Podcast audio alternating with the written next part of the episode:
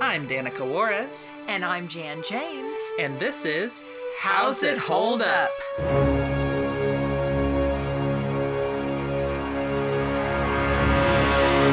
Hi, I'm Danica, And I'm Jan. And I'm Valerie. and today we watched the Disney Silly Symphony Three Little Pigs.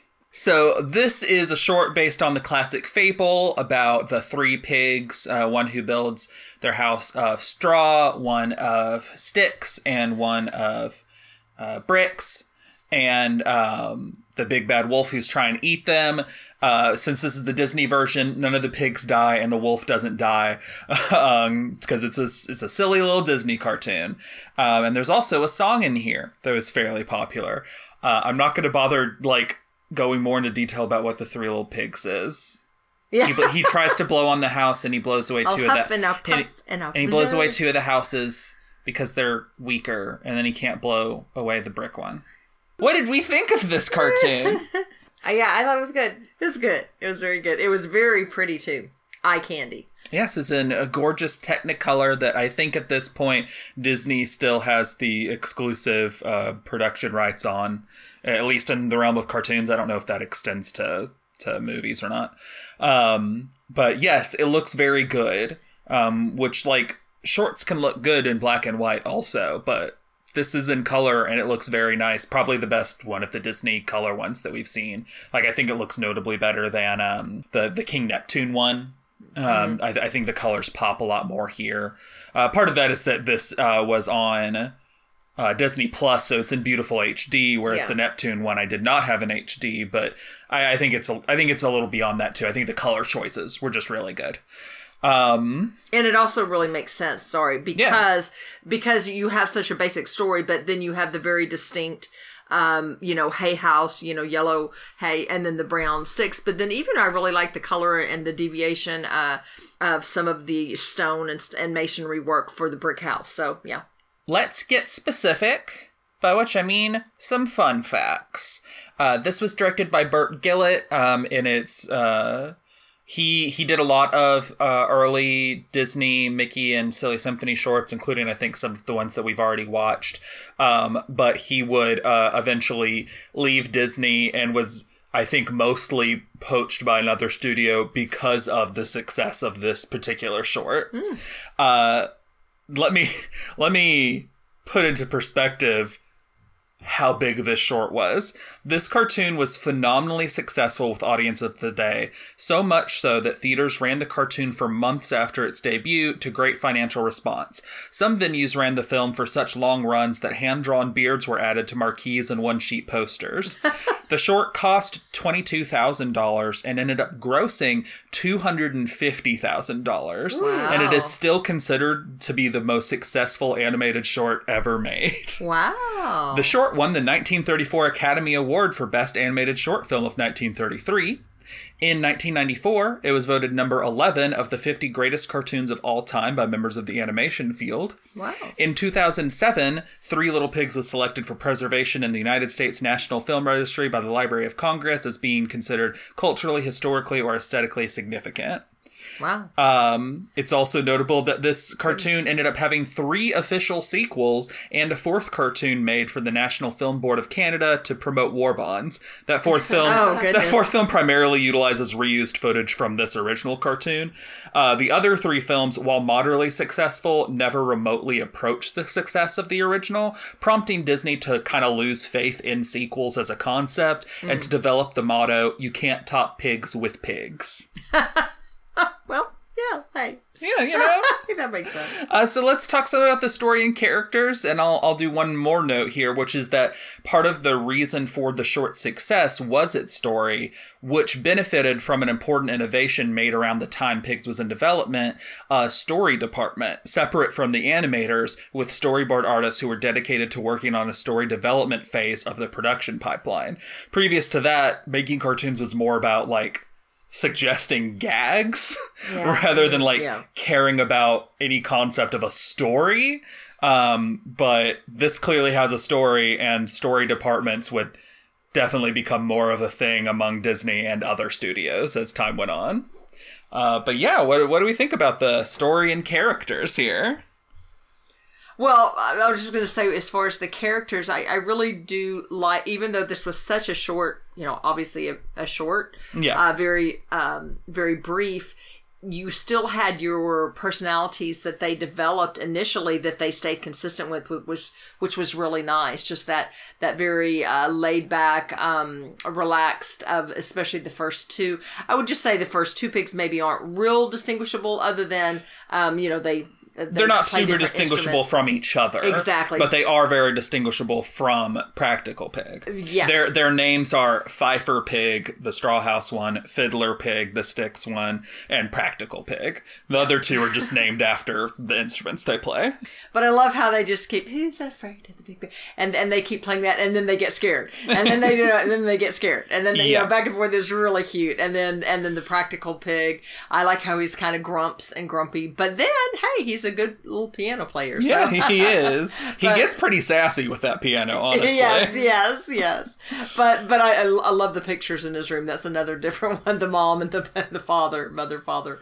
Um, but I I just yeah. That, and two is even cute with when they came in. It's like you know you weren't practical, but now we're all here. You're safe. You know. So I li- I like that. That kind of then I don't know protective little vibe and and then the little scaredy cats that kept running underneath the bed.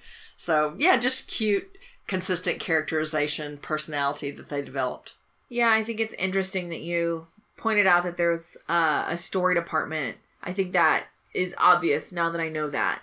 Because, like, the short didn't have cutaways to gags or just leading up into gags. It was the beginning had um, the two pigs that had their own songs to kind of tell the tell the audience who they are. Um, and and they were cute within them and delightful, but like it wasn't um Wasn't a gag a mile a minute kind of thing. Like, yeah, yeah. Uh, and it was, It was fo- character focused rather than gag focused, I guess. yeah, and it was still enjoyable. There was humor and like how the the rooms were set up, like you mentioned with Practical Pig's home. Um, Yeah, you didn't actually say, but the the mother picture is like a, a big pig with some little piglets, I think suckling or whatever. But the father picture is some sausages, so a little bit of dark humor there. yeah, and they have an Uncle Otto who's a who's a football, a pigskin. hmm Um, so so yeah, like there's there's funny stuff there. Yeah, I guess when when again like mentioning the story, it wasn't as gag focused, but it was it was really just like a solid uh, a solid short. The momentum of the short didn't lag or anything like that. It Yeah. was uh, as a package just really good. I like. I was just even thinking of the second one, uh, where when they went, when the first pig went to the second pig, the, the stick house, and they were, of course, scared. They hid hid under the rug, and I like how they keep having them hide. But then when the big bad wolf was going to blow down the house, and I and I like. I, I kind of I missed kind of the huff and I'll puff and I'll blow, but that would have made it even longer. But again, he's just like I'm to blow your house down. And so when he's blowing the house down, uh, well, one is I like at the very beginning with the, with the straw house pig, and I forgot what you said that pig's name was Fifer. When Fifer was running and hiding from him, you see when you cut to the inside and seeing Fifer, Fifer had put all of their furniture against the door. You should say Fifer Pig because like saying practical, p so just saying practical as a name doesn't work. So I think they're just they're supposed Got to it, be yeah. name Pig, Fifer Pig. Yeah. So when Fifer Pig was barred barred himself or herself into the house, and th- then it cuts to the inside of the house, you see that they had placed all their furniture against the door. Yeah. Uh, and so and then when when it all came down, they were able to run off. And then when they went when both when they were in the straw house or sorry the stick house the stick house um, they were hiding underneath underneath the rug but sorry the kind of funny was when they when he when the big bad wolf blows down the house you see them holding and, and trying to bar the door and then all that's left is a door and they're still trying to bar the door and then then they realize or feel something and they look up and of course nothing's around them so then they of course they run off but that was anyway that was cute I, yeah, I think it. I think it shows that there's.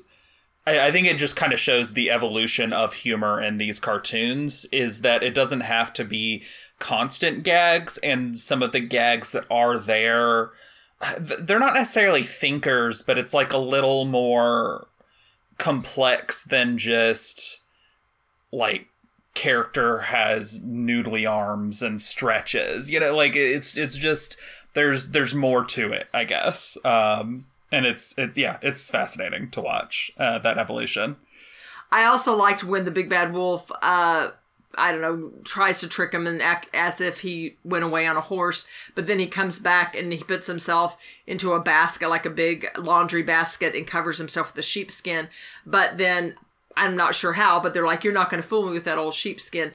Other portrayals, the first two pigs weren't very bright and that's part of and why it still seems were, like they're probably not too bright not too but... bright but but they weren't fooled by that so yeah. i just mean yeah so that was interesting yeah, uh, Big Bad Wolf definitely has a, a big presence. And dipping into voice acting a little bit, uh, part of the reason for that is that he's voiced by Billy Bletcher, who was a known comedic actor of the time, um, but his success in the role of the Big Bad Wolf led him to getting cast as Mickey's archenemy Pete, among many other oh villainous roles goodness. in animation. So yeah, oh he has a bit. He has a big, powerful voice. He does. yeah, he does. Oh wow, I was going to say it was a very menacing voice. Yeah. Oh my goodness, I did so not he, realize that's Pete. Basically, because of this, he ends up being cast as Pete, who at this point doesn't have a consistent voice actor. I think the last Mickey cartoon we watched that had him, he was voiced by Pinto Colvig, better known for doing Goofy. And also, in this short, Pinto Colvig is here voicing the Practical Pig, and mm. a certain other. He also briefly voices the Big Bad Wolf in the original version for a part that we'll talk about in a different section. Oh, I think I know what you're going to say. uh, right. Fifer Pig and Fiddler Pig, meanwhile, are voiced by Dorothy Compton and Mary Moder, who I think were more known for um, being freelance singers than than voice acting, uh, mm. but I think they did a good job. Yeah, with the singing of the song, though. Yeah. Yeah, great, great song of the Who's Afraid of the Big Bad Wolf. Definitely, uh, we will definitely be talking more about that song. Um, but but yeah, I, I Big Bad Wolf is is definitely a I would go so far as to say it's it's between him and Practical Pig who is the most memorable character in here, and I I kind of give it to him, and I think history bears it out because he tends to be the one that cameos in other things the most. Mm-hmm. Uh, he's just he's the big bad wolf, you know, and like mm-hmm. the concept of the big bad wolf will appear in many other people's cartoons, like. Warner Brothers will have like five different versions of him just depending on what's needed in a cartoon.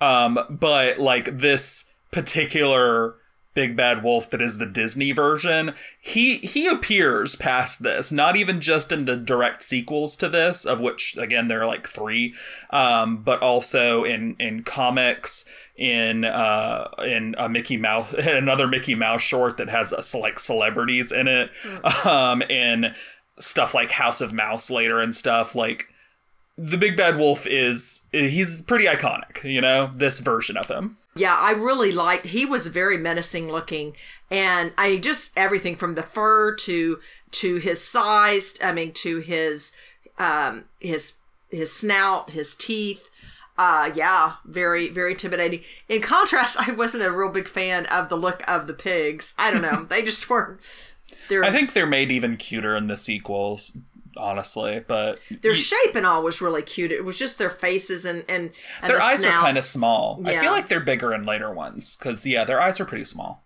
which is interesting. It felt like the the wolf's um, design was a little more fluid than the pig's, like with his face and his eyes. Like it felt like it wasn't consistent throughout the short, but it felt like the pigs had a a pretty stable look. Yeah. Which isn't, you know, a value judgment, but it was just interesting.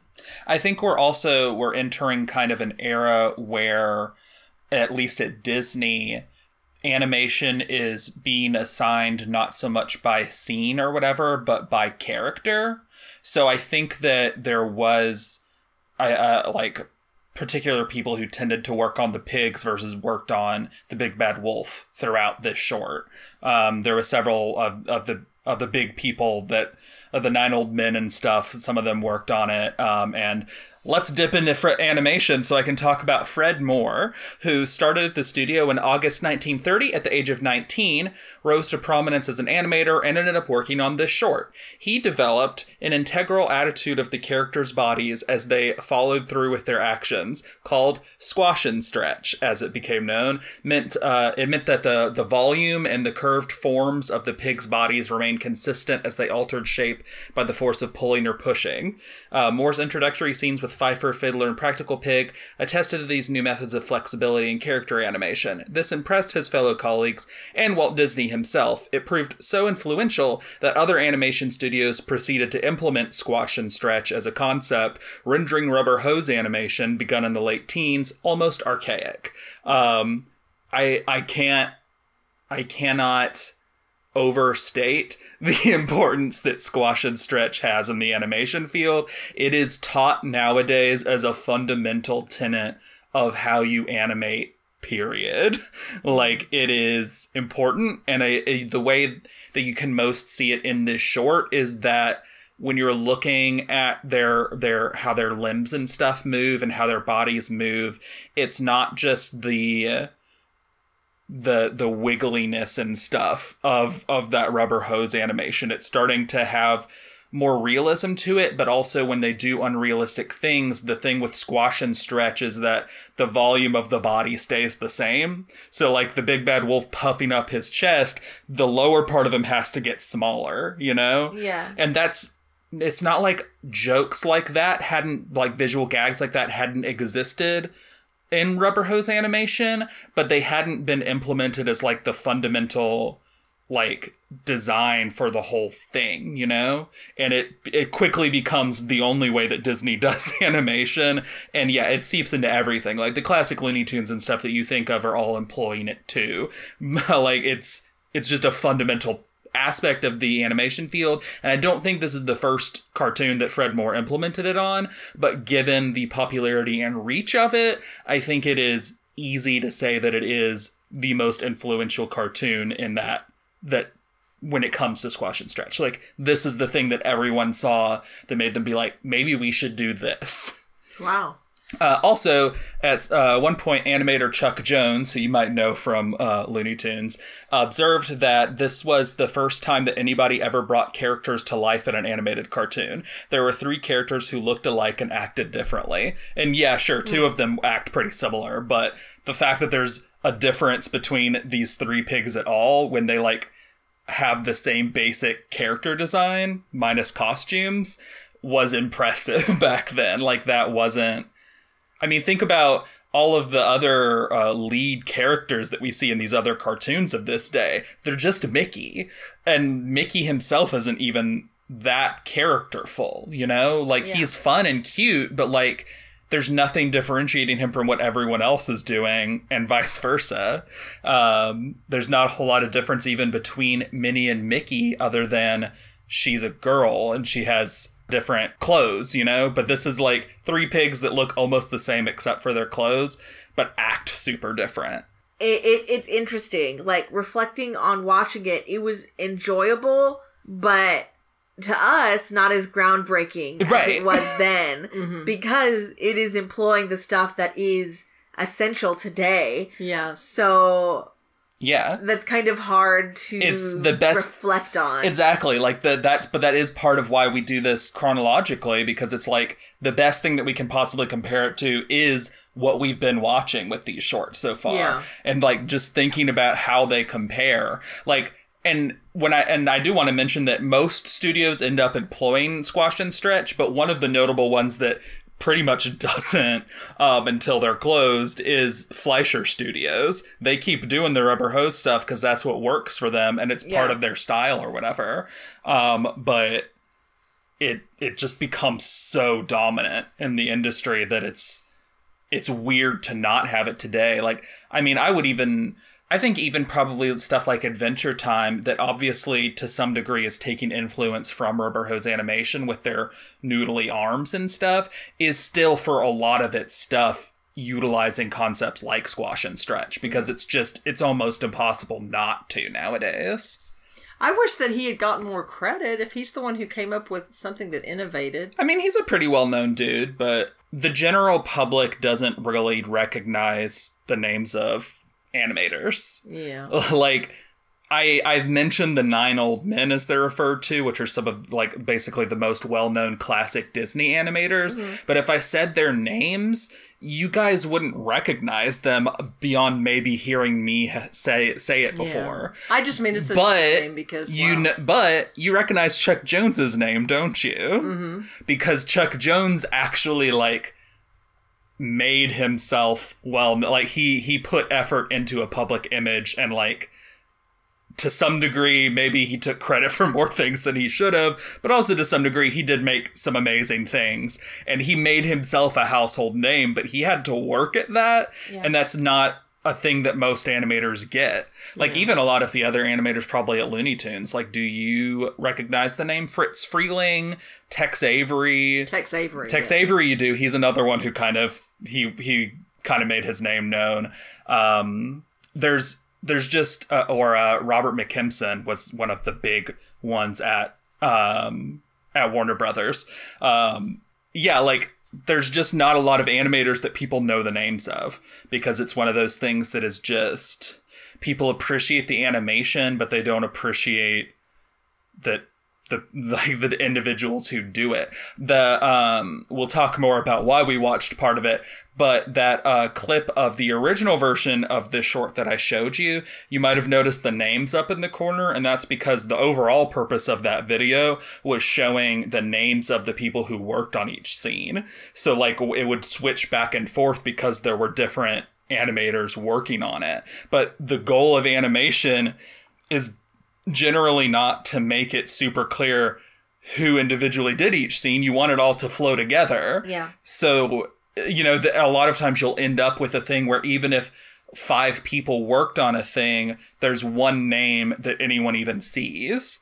You know, they'll see the director usually. Yeah. and it's like sometimes the director did almost all of it, like with some of the older Fleischer shorts. Um, and sometimes the director had like four people working under them and are and did almost no actual animation.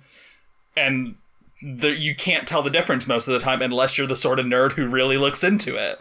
Um, yeah, it's it's it's kind of like voice acting in the sense that it is. Yeah, I was it's a really say- kind of yeah. undervalued the individuals that put the work in. Yeah, I was just gonna say that's that's that's what it reminds me of today. That of course I get so wrapped up in his voice acting. Um, of course, again, huge Critical Role fan and and all that good stuff. But uh, but yeah, I just really appreciate good voice acting because of video games, because of animation, all of that. Yeah, I think that's interesting. Uh, today you have someone like James Baxter. Like you, the names are associated with exceptional things. Yes. Um, so like individually, it's really hard. So yeah, like James Baxter, or the guy who does um, in more classic Disney with like the head shake in like uh, Robin Hood. Uh, like there's a guy who does a particular uh, animates a particular head waggle. And, and so like that's where you can kind of pull names but but again it's like exceptional things not scene to scene or like stuff. people who who were a sm- who were like a relatively smaller part but then made a big name for themselves like Don Bluth let's say Yeah, yeah. who did start off doing animation but eventually got to the point where he was directing and then went off and made his own competing studio. You hear about him because of that going off and creating his own competing studio thing. Like if he had just stayed at Disney the whole time would you necessarily know him? Probably not honestly. Just nerds who look into stuff like like i mean honestly with a lot of disney movies you don't even know who directed it. It's like not until generally speaking the renaissance that people even paid a little bit of attention to that. Like who who who directed robin hood? I can't even tell you off the top of my head. Um yeah it's animation is interesting and the way that it's just undervalued as an art form Well, big shout out and love to animators and voice actors and actresses because you guys are amazing. Well, let's move a little bit off of animation as much as we love to talk about it and talk some about the sound design. Specifically, let's talk about that song. The original song, um, Who's Afraid of the Big Bad Wolf, was composed by Frank Churchill and was a best selling single at the time. Um, the success of Disney's first smash hit song actually surprised him. Uh, customers in music stores clamored for sheet music of this song, but none had been prepared. Disney sent his musicians to the theater to copy the words and music from the screen to appease those demands. yeah, this basically like uh, the musical careers of kids on Disney Channel wouldn't exist without this. I think Aw, like this so this kick started the idea that Disney could make a lot of money selling music from his stuff. yeah. um yeah this this it's important in that way uh, other reasons that this was so popular at the time is that the song uh, mirrored the people's resolve against the big bad wolf of the Great Depression. it actually yeah. became something of an anthem of the Great Depression back in 1933, but it kind of continued having relevancy even into the 40s, where it shifted and became more of a uh, when the Nazis started like expanding their boundaries uh, of Germany in the years preceding World War II. This song started becoming. Um, started representing the complacency of the Western world and allowing Fuhrer Adolf Hitler to make considerable acquisitions of territory without going to war. It be- the big bad wolf became Hitler, and and we were the pigs. We were practical pig, maybe. Who who could say? But it We it- the singer, but right right. the but it- other pigs is the West. right. Yeah, it, it just became this thing that was enough of a loose metaphor to work even a decade later. Um, even though other aspects of it didn't work a decade later, which we'll talk about in a little bit. But yeah, this song was huge. This song was on radio. This song, everyone knew it back then, and it has been covered since then uh, by multiple other people too. But yeah, this song was a hit. I'm curious about how it is constructed in terms of in the short, it wasn't like sung the whole way. Right. it stops and starts a bit. Yeah. Yeah, yeah. So uh, yeah, I'm curious what the whole song sounds like. Do we have the little intros from the uh, from Fifer Pig and Fiddler Pig? Because I thought those were really cute. The Fifer's, he's like, oh, I what is it? I toot my flute and I don't give a hoot. I'm And pretty sure that's in there. love it. There, That's yeah, like there's there's obvious like yeah, I have I have the uh, a version of it that's on one of the like Disney classics collection or whatever. Um, and yeah, I'm pretty sure it, it keeps that part. That's Yeah. so cute. Yeah. Yeah, yeah, yeah. And two, so so if my understanding is correct, just one of the uh obviously not an animator, but someone who worked on the project just came up with this song. Uh, yeah, go Frank with- Churchill, who Oh, who, oh, that's right, who composed the Frank music for it it. also. Got it. Um, he was kind of he was one of the main uh, composers during that time period. Uh, Carl Stalling originally was the main Disney composer, but he left for a bit, and so Frank Churchill became the main one. Carl Stalling, I think, came back for a little bit, um, and I think he even did a little bit of the music in this. Um, but he Carl Stalling, Stalling would eventually go on to become most well known for doing all the music in Looney Tunes, like all of the classic music that ever comes to your head that was it that's Looney Tunes related is is him or renditions of classical stuff he did sometimes, but like he he becomes very well known for that. Um, but yeah, right now it's Frank Churchill, and Frank Churchill ends up doing a a lot of the music for some of the early movies and stuff too. I'm pretty sure he did it for like Pinocchio and stuff. Like, yeah, he's he's a, a big music guy over at Disney. Let's go on to the part that our podcast is named after. How's it hold up? So, uh, we watched the version of this that is on Disney Plus, which fortunately did not have any sort of disclaimer ahead of it saying that it was true to the original version. Um, and then we watched uh, a, a scene on YouTube from the original version with the original audio, which is notably degraded uh, the audio uh, as if it's not used much in modern things. Um, this short film has a scene as we saw in the Disney Plus version, where the wolf comes to a do- to the door. He's in some sort of kind of disguise, and he's s- saying that he's the Fuller Brush Man. Um, he's talking in a voice that doesn't sound like the rest the voice he uses the rest of the time, and uh, he tries to get in the door that way, and he fails. The original version of the scene um, still had him disguised as a, a Fuller Brush Man, I think he still refers to himself as, but he's also more obviously a Jewish peddler, complete with a fake nose, glasses, and beard disguise. He uh, uses his voice switches to a Yiddish accent, and the music during that scene incorporates a fiddle. Um, Social attitudes changed by the time the film was to be reissued in the late 40s, leading the Hays office to demand the sequence be revised to omit the stereotypical aspects of the voice in disguise. Part of the reason for that change in social attitudes was because of the Holocaust. Mm. Worth noting. Uh, it takes a wow, whole lot wow. for social attitudes to change sometimes. Wow. The first revision was made in September 1947 by director Jack Hannah and kept the original dialogue track, and that is referring to the animation that we saw where he does not have the disguise anymore.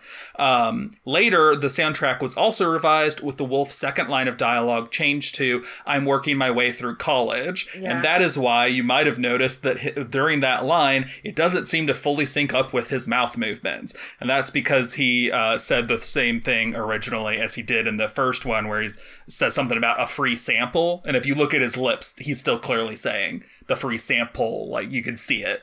Uh, but they changed it to I'm working my way through college.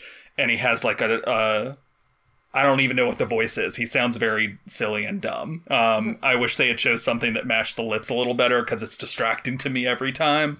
Uh, but yeah, there's there's multiple changes that happen to this, and that was in the 40s. this aid this uh, this didn't hold up 10 years after it was made, and it's been like um closer to 100 now. Yeah. Mm-hmm. Um, overall, the short does, but that particular part did not, and it is good that they changed it because that was a bad choice. Yes. Uh, so, yeah, and that brings me back to the song. Is this sort of thing in the song? Do they have to change that? I don't think the wolf sang during that part, so okay. no, I don't believe so.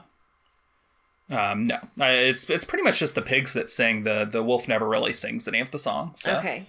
I don't think Billy Bletcher's on the the officially released track at all. So yeah, all of this has me also question like, uh, who and how people got paid for this. If it was so successful, what's the breakdown of the composer, the the voice actors on it?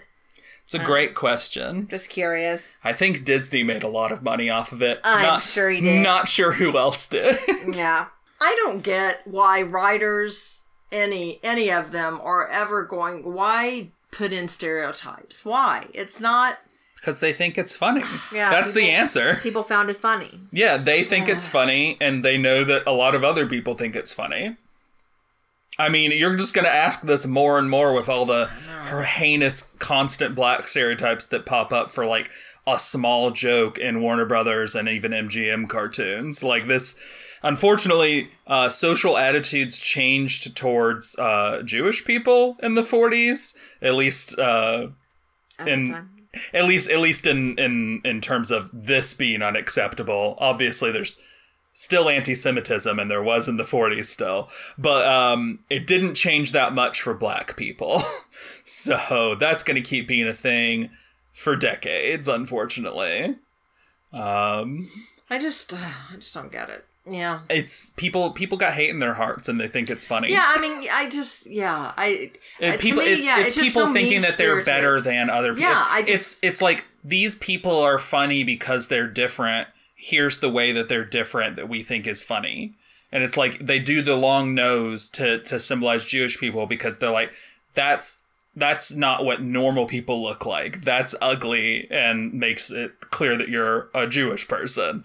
Uh, like that that they do the those lips on uh, black characters in animation because not to reflect actual black people, but to reflect the black face that was popular at the time that looked like that. Like, and the blackface, all of the um, minstrel shows was just completely about how stupid and dumb black people were. That was their whole thing. they had like d- multiple different archetypes of stupidity too. They had a, multiple types of your stereotypical black person that were just like characters in their own right that would appear again and again in things. And that was a whole institution back then. Yeah, I guess I just even think of longevity and even okay, if you I mean just even watching your your dollars and cents why you think that that is going to hold up. I that's I, I guess mean, too what makes me incredulous. Friends in the 90s has tons of gay and transphobic jokes. Like yeah. Yeah. it's they're not we can in retrospect look back and talk about how like obviously that was not going to hold up over time but to them they don't see it as an antiquated viewpoint that's going to lose cultural relevance as time goes on. As far as the people animating back then know for one they don't they're probably not thinking much about longevity anyways uh, because there's not like there's not uh home video releases and stuff that stuff is more transient anyways. Once it's out of theaters it's kind of gone unless they put it back in theaters. But like they're they're also like they don't have any reason in their heads to think that that's eventually not going to be funny anyways. Like and who knows if it ever stopped being funny then. Maybe they went to their deathbed still thinking that was hilarious. Who ca- who can say? And it sucks. Yeah. Yeah. but yeah and you say that people have hate in their hearts, and yes, there are people that do. But also, like if you are a child watching this, you're Mhm. laughing because it is structured to make you laugh. right Or there is like a slapstick element that is funny in addition to this kind of social element. And then you learn to associate like, okay, this thing must be funny yep without you know you don't know the implication of everything around it and so then you know you might grow up and uh still think it's funny until something corrects you and is like no that's actually very harmful. Uh like you you brought up even now uh with friend stuff kind of the more modern like it, it wasn't i don't know a decade two decades ago that you were using uh gay negatively using r the r word in a derogatory way it it having extended jokes that's just about how gross trans people are when you find out that oh this is a trans person. Yeah and that's you know that particular is shifted not just 10 20 years ago. Like, Yeah. that's more recent yep. still but it's like uh, the the people that created the thing perpetuating those that stuff the younger people internalizing it. But as we hopefully shift to a more accepting point of view that it it it gets phased out and i don't want to create the assumption that we are just progressing positively because it's not that's not true that it just gets better over time I know there's It a lot of people trying really hard to make it not get better right now. yeah yeah so it's it's a push and pull but yeah it's not just a person who makes that joke is inherently bad. There's lots of stuff around it yeah. that could also mean that like if you're somebody who has laughed at that joke you're not necessarily inherently bad. You just might have something to learn. And it's also uh, worth noting that um, I, I, the fact that in 1933, uh, the dominant society thought that this Jewish stereotype was funny doesn't Enough, doesn't yeah. mean everyone did. I'm sure that there were Jewish people who watched it in 1933 and did not like that joke and thought that it was hurtful. yeah uh, because the people that are made fun of in these cartoons like this have always existed and are always going to end up seeing it uh, one way or another. It's it sucks. Anyways, let's get off of how's it hold up and let's go on to our favorites and least favorites. What was your least favorite moment in the short? I I mean, obviously the original version of the shorts um, peddler scene is the worst part. Yeah. But in terms of what's more uh, generally available, that version is is generally hard to find. It is not really released anymore by Disney. Uh, so what?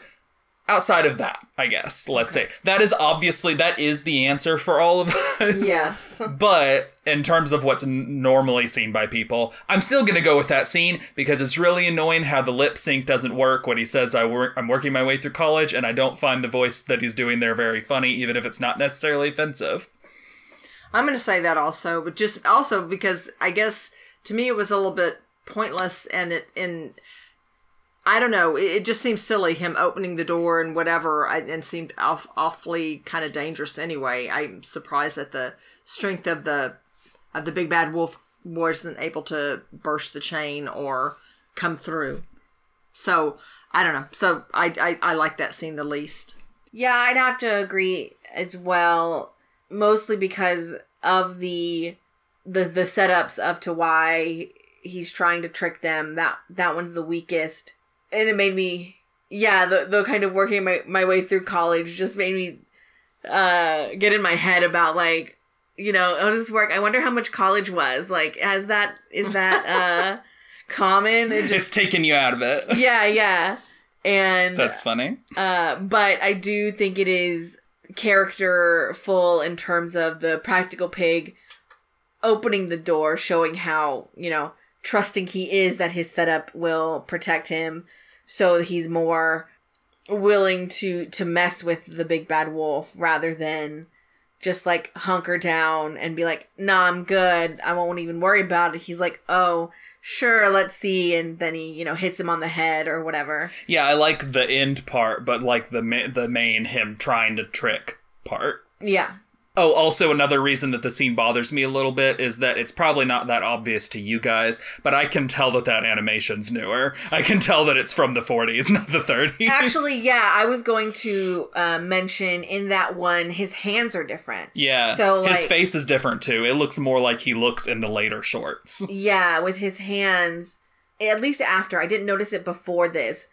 In his hands, the edges of his fingers are more of like a flesh colored, but in that scene, it's mostly black with the bottom of his hands being that flesh color. So there are times when his hands um uh obs- are obscured because it's black on black.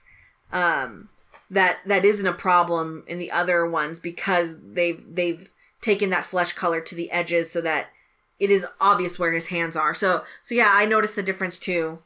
Um, in the scene and then after, but I didn't realize from before that it more meshed with the after because that scene is new and different. Yeah. Yeah, and I don't know. I, it just didn't make sense. Whatever him trying to peddle, and then I don't know. Was it some kind of brush or something that? He's the Fuller Brush man. Oh, okay, this He's one, working this his way one, through yeah. college. I like when magazine sales people used to come and be like, um, "I'm almost, I'm almost got my trip to Hawaii," and I thought. Why am I going to give you money so you can go to Hawaii? I don't know you, person. it's just like that's not much of a motivation for me. Like, and if you're like sitting there, like you know, I'm trying to pay for my child's, you know, college, or I'm, or someone needs an operation. I mean, you know, that would be one. They got to work on the, on how endearing they are. It's Yeah. like, you know what? I like you. I do want you to go to Hawaii. Yeah. Yeah. What was your favorite moment in the short? I think for me, it might have been how the practical pig kept like playing dramatic piano music to underscore the wolf's attempts to blow the place down, like just fully mocking him with a piano. it's pretty. Mm, Yeah, yeah. It's, it's good. Yeah, and then um, and along with that scene, I don't remember what then the practical pig played, but basically he he teased his siblings into like that the the big bad wolf was coming back. And Oh, he they just jumped back knocked under on the bed. piano, Oh, he knocked on of it. the- Okay, okay, that's what it was. All right. that wa- that was after though. but- Okay. Okay. But yeah, I did really enjoy the the piano playing and and all that interaction because then it would also kind of like pan to the the ones under the bed, but then the pictures on the wall, all that good stuff. Yeah, the uh the scene where the Fifer pig is introduced, I liked his little intro the best. Nice. Who was your least favorite character? I mean, I guess, I guess the the Fifer and Fiddler Pig. They're they're the the ones who need to learn the lesson and are therefore the most obnoxious. I specifically like the Fiddler pig the least. Oh, Yeah, yeah. Can explain, eh, explain. Again, I like the Fifer's okay, intro that the gives best. that gives and enough so points. they're not equal. Gotcha. Fiddler, Fiddler the least. I'm actually going to second that uh, Fiddler the least because I just mean the Fifer. It was I did like the Fiddler pig trying to hold open his door and then realizing that there was nothing around him other than the door he was holding up. But I But like the Fifer whole was thing. also helping at that point. Oh, that's true. That's true. Uh, but I just like the whole thing with Fifer, you know, running not quite almost, oh, grabbing his little, even his little mat that said welcome and, and going in there and then seeing that all of his little furniture was against the door. So I think he was the more interesting of those two. Well, I'm gonna give Fiddler points because Fiddler plays the fiddle and I used to play the violin, so they're equally bad for me. But no, yeah, where the uh, Fifer pig like pulls the welcome mat. He's That like, was "You funny. are unwelcome. yes. yes. Don't get yeah. it twisted." It's like I can't, I can't leave this. You'll think you're welcome. I know, I know, I know. It's like, whoa, you're, and you are not. If you have a welcome mat in front of your door and a vampire goes to it, can they go in because the welcome mat is welcoming them in? It's a great question. Who was your favorite character of the short? Uh, uh, Practical Pig because I liked his decor. That was really funny. Yes. He's a little stinker. He's a Yes, little stinker. but he's a hard worker. Work Yeah. hard, play hard. you know? Yeah, yeah. I respect that. yes, yes, yes. he, he taught us so many life lessons, like you said, primarily work hard, play hard. Yes, I am going to second that. Practical pig. Valerie, you're so funny. uh, this isn't going to be surprising. My choice is going to be the big bad wolf. You know, you know, Oh, you guys yeah, know I like yeah, villains. Yeah, oh yeah, and he's a great villain. Yeah, Yeah. yeah, yeah good choice. Good Yeah, choice. and he's he's the most iconic character in this, I think. Um, and plus, uh, Billy Bletcher voicing him gets Billy Bletcher voicing Pete, and I love Billy Bletcher as Pete. So yeah, that's so cool. let's go on to our overall consensus and what we would rate it. This one is harder or interesting because, like I mentioned before, this wasn't especially standout because, like, I'm used to the things that were innovative and and uh, impactful at that time. So I think I'll have to inflate inflate it, knowing what I know now from from your like fun facts and things. uh, I, I'll have to like uh, give it give it a curve in that sense. You don't have to. I don't know, but if you can give it something more true to how you feel, but also say you should watch it because it's historically significant and That's and good and like fair. not even not even historically significant, but a slog to get through. Like you know, it's enjoyable. yeah, I mean, I guess in that sense, I don't, I can't remember significant ones, but bad ones that we've watched. Uh, Some of the like m- really really old animation stuff is not necessarily something you're gonna rewatch for fun. That's fair. Uh, but it's it's a solid short. There are lots of things to like about it. Uh, you're not gonna see the the racist scene, most likely. Um, You'd, you'd have to seek it out. yeah, yeah, you'd have to do some work. Uh, yeah, I'll definitely recommend it, and I will rate it a four point two five. So on par with Snow White. I guess yes. Hmm. Okay, I will definitely recommend it. I'm going to rate it a, a 4.0. But yeah, good solid good solid short. Uh, yeah, I mean, I like it. It's very good. I'll give it a 3.5. I've just seen way more cartoons than you guys have, including the sequels to this short. Um, yeah, I, I like it, but it's not one that I'm going to come back to again and again and again. But, like, in terms of watching cartoons because they're historically significant, this one's not difficult to get through. Like, it's it's enjoyable. It still holds up for the most part outside of what we've talked about. Um, and yeah, it's cute and it's uh Billy Bletcher, you know? Thanks, man. And a good song. Good song. Thank you all very much for listening. Thank, Thank you. you. Next time we'll watch some other short. I haven't figured it out yet. I have I have uh the Christmas break to figure it out because we're recording this before Christmas, even though we are releasing it after. Uh but anyways Hope you had a good Christmas. yeah, I hope you had a good time. Yes, hope um, so. But I haven't figured it out yet. I'll figure it out before it's relevant. Happy New Year. Yeah. Happy New Year. Bye. Bye. Bye. This has been How's It Hold Up with Danica Juarez and Jan James. You can find our podcast on Twitter at How's It Hold Up Pod. That's with each word capitalized and no apostrophe. Also, if you'd like to support us, we have a Patreon. You can find us at patreon.com slash user question mark u equals 2790566. Every little bit helps, and even with a minimum pledge, you get access to things you won't hear in our main podcast feed. Check it out for more info. The two pieces of music used in this episode were created by Kevin MacLeod. You can find both The Curtain Rises and Cool Cats at incompetech.com. That's I N C O M P E T E C H.com.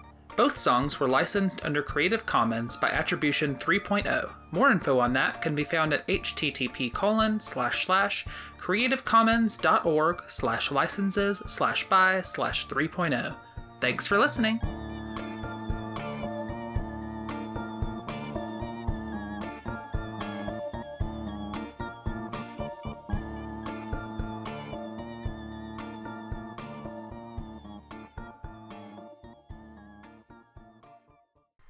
That feels like opposite for the big one.